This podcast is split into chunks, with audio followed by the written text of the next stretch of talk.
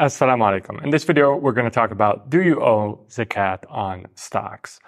The opinion I'm going to express is the result of my own ijtihad, which is not necessarily the most common opinion, but neither was my opinion on insurance when I first shared it, but now it is much more common. The first thing to check when you're producing any type of ijtihad is whether or not the topic in question is even a candidate for ijtihad. That is, have either Allah subhanahu wa ta'ala or His Messenger, peace be upon him, already addressed the matter in question. For example, if someone comes to you and says, Oh, well, here's my ijtihad on alcohol, and whether or not alcohol is haram, the proper response is to just completely disregard their ijtihad and call the Taliban on them. With the exception to the types of causes it is acceptable to pay zakat on, the topic of zakat in the Quran is mentioned as an aggregate principle without much detail. The Quran does not give rates, nisab, kinds of wealth that are zakatable, or the conditions of zakatability. The Sunnah, verbal and practical, provides the details we need for zakat.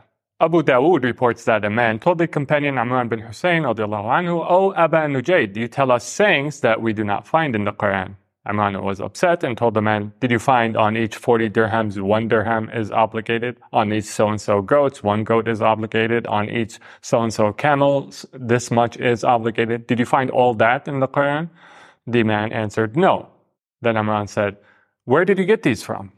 You took them from us and we got them from the Prophet, peace be upon him. And then he mentioned other similar matters. Side note here for people who say we are Quraniyun, we don't take what the Prophet, peace be upon him, said because we're intellectually lazy and we don't want to do the work that is required to figure out which hadiths are authentic and which aren't. Ask them how do they pray and how do they pay zakat. And while they are giving their cockamamie answers, call the Taliban on them. Now, back to the topic of this video, which is do you owe zakat on stocks? I'm not going to lead with my answer because it's important for you to understand my reasoning for my answer. And it took a lot of effort for me to research this topic. So if you appreciate this effort, then kindly leave a like, subscribe if you want to get more value, learn about halal investing and Islamic finance. The details of zakat payments come from the Sunnah, and at the time of the Prophet, peace be upon him, there were no publicly traded equities or stocks, and therefore we can be confident that there was no direct addressing of this topic by the Prophet peace be upon him, and therefore some ijtihad is required in order to answer the question of whether or not zakat is owed on stocks. And so now that we understand that this question is even subject to ijtihad, let's educate ourselves on what are zakatable assets. So as per the majority of scholarship on the topic, there are four attributes that make an asset zakatable. Number one, ownership and control. So you don't pay zakat on air because you can't own it. You don't pay zakat on a lost item because you don't have control of it.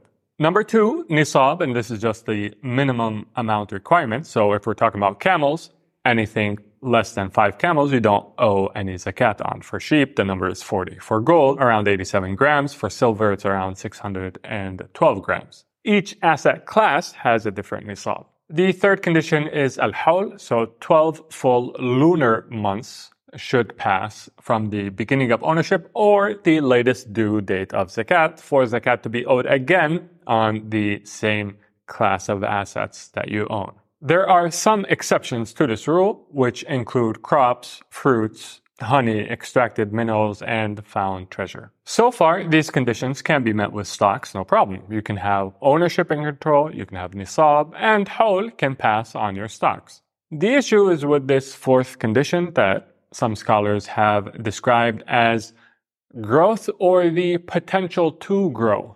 I'm not really a fan of this description, and we'll see why later. The scholars that advocate for this condition of growth or the potential to grow observe that the Prophet, peace be upon him, did not obligate zakat on assets which were obtained for personal use. As indicated by the correct hadith, a Muslim is not zakatable for his or her mare or his or her servant. Therefore, the conclusion was that the Prophet, peace be upon him, did not impose zakat except on growing assets that were either growing or had the potential to grow. So, looking at the assets that the Prophet, peace be upon him, did impose zakat on, they included livestock such as camels, cows, sheep, gold and silver were used as money, crops and fruits such as wheat, barley, dates, and raisins, honey, treasures and minerals hidden underground by ancients, or minerals stored by Allah subhanahu wa ta'ala inside and on the surface of the earth.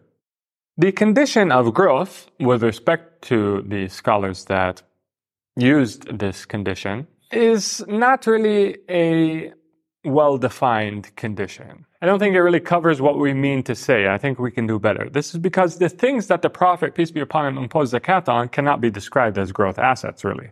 The harvest from crops is not meant for growth, doesn't have the potential for growth. It is meant for consumption, and yet zakatable on the day of harvest. Treasures and minerals hidden underground are not growth assets. They are actually quite static in their quantities. Gold and silver, they don't grow on their own. I understand they have the potential to grow if you add effort and trade, and perhaps that works out, perhaps it doesn't. But I wouldn't really describe them as, as growth assets. Neither is honey, for example. That's not a growth asset. It's not going to grow. And yet zakat was imposed on it. You have to really stretch the meaning of growth so much to fit all the categories of assets that the Prophet, peace be upon him, imposed zakat on, that it actually becomes not useful to use that condition. In fact, I would argue the ability to grow makes the requirement for zakat more distant. So when something is growing or has the potential to grow, al-hawl becomes required before zakat is owed on it. On the other hand, when no growth is expected and the asset has basically reached its potential, like harvested crops, the requirement for zakat becomes immediate. So this condition is actually closer to being the opposite of what is right than actually being right. So I suggest that we replace this condition with something more accurate that is actually common between all the things that the Prophet, peace be upon him, imposed zakat on. A more accurate condition than growth, in my assessment, is idleness. Or another way to say this is a lack of usefulness. I think this condition applies to everything that the Prophet, peace be upon him, obligated zakat to be paid on that is, everything that was zakatable at the time of the Prophet, peace be upon him, was not being useful in its current form. The Prophet, peace be upon him, said, a Muslim is not zakatable for his or her mare or his or her servant because value was being extracted from these things. Livestock that isn't slated for the owner's consumption is not really useful to anyone cash, gold, silver sitting idly, regardless of whether it is considered a business asset or savings, it's not useful to anyone. Crops and fruit that are not slated for personal consumption in the near term are not useful to their owner minerals and treasures in the ground are not providing any usefulness. Neither the owner of the assets nor society at large was ever extracting any usefulness from any of the assets that the Prophet, peace be upon him, imposed zakat on. And I could find no exceptions to this rule. And this actually makes a lot of sense since it is to the benefit of society to make sure idle wealth does not remain idle. It also makes sense since the government is tasked with collecting wealth in an Islamic state and charities if an Islamic state doesn't exist. And the government is less efficient than the private sector at producing usefulness, extracting usefulness from assets. Therefore, the only time Islam would mandate the transfer of control of some wealth to the government is if the private sector wasn't putting it to use at all.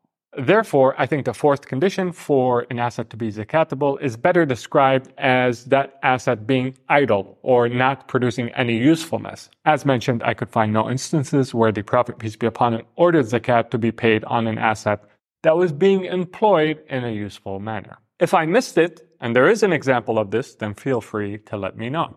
And I would say in application of this condition, Muslims since the early stages exempted animals used for personal transportation, homes inhabited by the owner, tools for professionals, household furniture from zakat.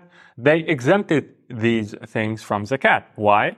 Not because they couldn't grow, rather because they were already being useful. So to summarize, a zakatable asset is anything that can be considered wealth, which is owned, controlled, meets a certain minimum amount, generally has been held for one lunar year and is not being useful. It's idle. So now that we understand what qualifies as a zakatable asset, let's look at stocks. Stocks, as we mentioned, meet the first three conditions, but are they useful in their current form? Do they meet the fourth condition? This is what we need to answer and what will determine whether stocks are zakatable assets or not. To answer this question, are stocks useful to anyone or not? Let's answer the question, what are stocks? I think the common understanding people have of stocks is that they're shares of businesses. However, contrary to popular belief, stockholders don't actually own any of the company's assets.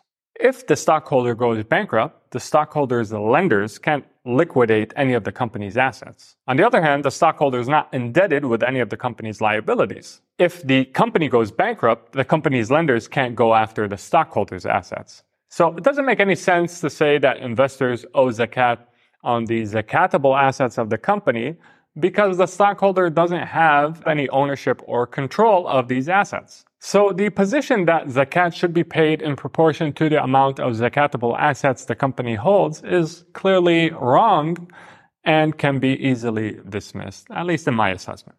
So what do stockholders own? Well, stockholders own rights. These rights generally include the right to vote on key company matters, receive dividends if the company chooses to pay them out, sell their stocks, and number four, they have a residual claim. So if a company is liquidated, then stockholders have a claim on any of the remaining assets after all debts are paid. And common stockholders are the last in line. So they get paid last. In most cases, they won't get anything. So is ownership of these rights providing any usefulness or can it be considered idle wealth?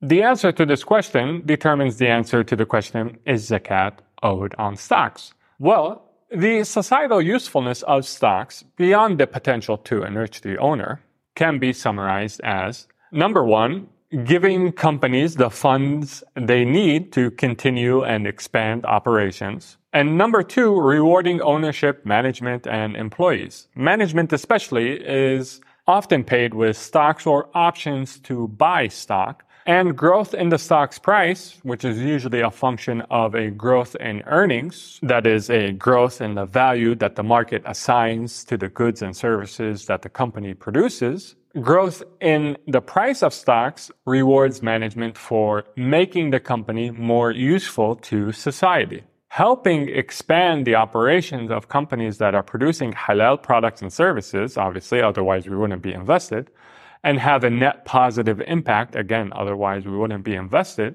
By the way, check out my course if you want to learn halal investing and how to screen stocks. Rewarding management for growing the value these companies produce is useful. Therefore, the money that is invested in the stock market is not idle wealth in my assessment. Imposing zakat on stocks would be a break from the prophetic tradition of never imposing zakat on an asset that was being useful in its current form. Further, I would argue that for-profit companies are far more essential to society than charities are. Uh, theoretically, what charities need to do to survive is to convince their donors that they are doing something useful. This is sometimes true and sometimes it's not. Companies, on the other hand, need to actually produce and sell something that is actually useful to survive. You could theoretically have a functioning society with zero charities there would be needs on the margin. This is why zakat is required in Islam, but the majority of society would still manage. You can't have a functioning society without for-profit businesses. Everyone would be impoverished. Every individual would have to provide for themselves, basically. Reducing support for useful businesses in favor of increasing it for charity seems to me like taking support away from the most efficient societal enterprises and giving it to the less efficient. So from the aforementioned, specifically since the fourth condition, that is the wealth needs to be idle and not useful in its current form, since this condition is not met with stocks, I don't think zakat is owed on stocks. Now you may be asking, well, if this is true, won't all Muslims just hide their money away in stocks? Well, the main purpose or one of the main purposes of zakat is to ensure money is not sitting around idly without producing any value. So if people are motivated to invest their money in useful companies in order to avoid zakat, it will have served its purpose of making sure money isn't sitting around idly. Moreover, the variability of stocks is around 20% per year on average. Hiding your money in an asset that is liable to drop 20% any given year in order to avoid 2.5% doesn't seem like an attractive option for someone who wasn't serious about trying to grow their wealth and was trying to hoard it instead. And I should say something about this topic. Any action you do to cheat the system of zakat, it is as if you didn't do that thing. So for example, let's say you were holding cash for an entire lunar year and uh, right before the lunar year lapsed, you wanted to avoid paying zakat, so you bought uh, stocks and then you sold them, right? Almost immediately in order for the lunar year not to pass on your cash. Then it is as if you didn't do that thing. So in terms of your obligation to pay zakat. So you can't really, don't play games with Allah subhanahu wa ta'ala. You have stocks held as you're serious about holding them as investments, then this is something that I think is exempt from zakat. If your purpose, if your intention is to cheat the system in the way that I described, then it is as if you didn't do anything and you owe zakat on the money that you had and were trying to, trying to game the system basically. Now, you may be wondering, well, is zakat enough to support the eight categories that zakat is to be spent on if stocks are excluded? Well, I think it would be enough on account that the pattern of imposing zakat that the Prophet, peace be upon him, followed excluded productive wealth. So that means that if we follow this, then we should have enough to support these categories. So to summarize, I know of no instances where zakat was imposed by the Prophet, peace be upon him, on productive assets. You're welcome to correct me in the comments if I'm wrong about this. Assuming stocks are indeed productive assets, it is my assessment that stocks do not qualify as zakatable assets. This position conforms with my understanding of one of the main purposes of zakat, which is to discourage wealth sitting idly and encourage its employment in a useful manner.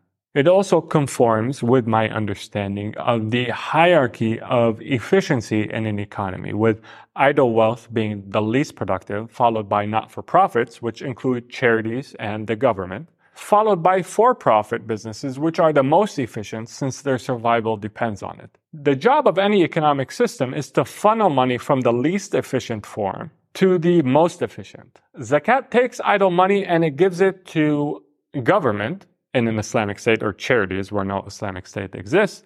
It then goes to the classes of people that are likely to spend it immediately with for-profit businesses, who then employ this wealth to create more value.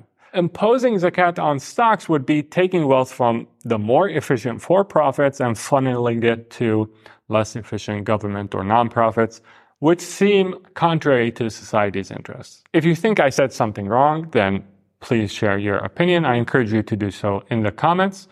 This is my assessment today. It's liable to change based on evidence, in which case I will take down this video and upload a new one.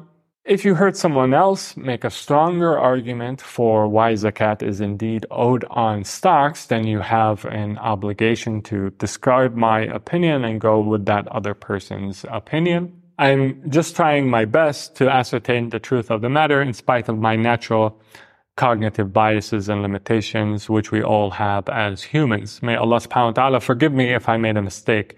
He does indeed know best. Leave a like if you liked, subscribe for more. Wassalam.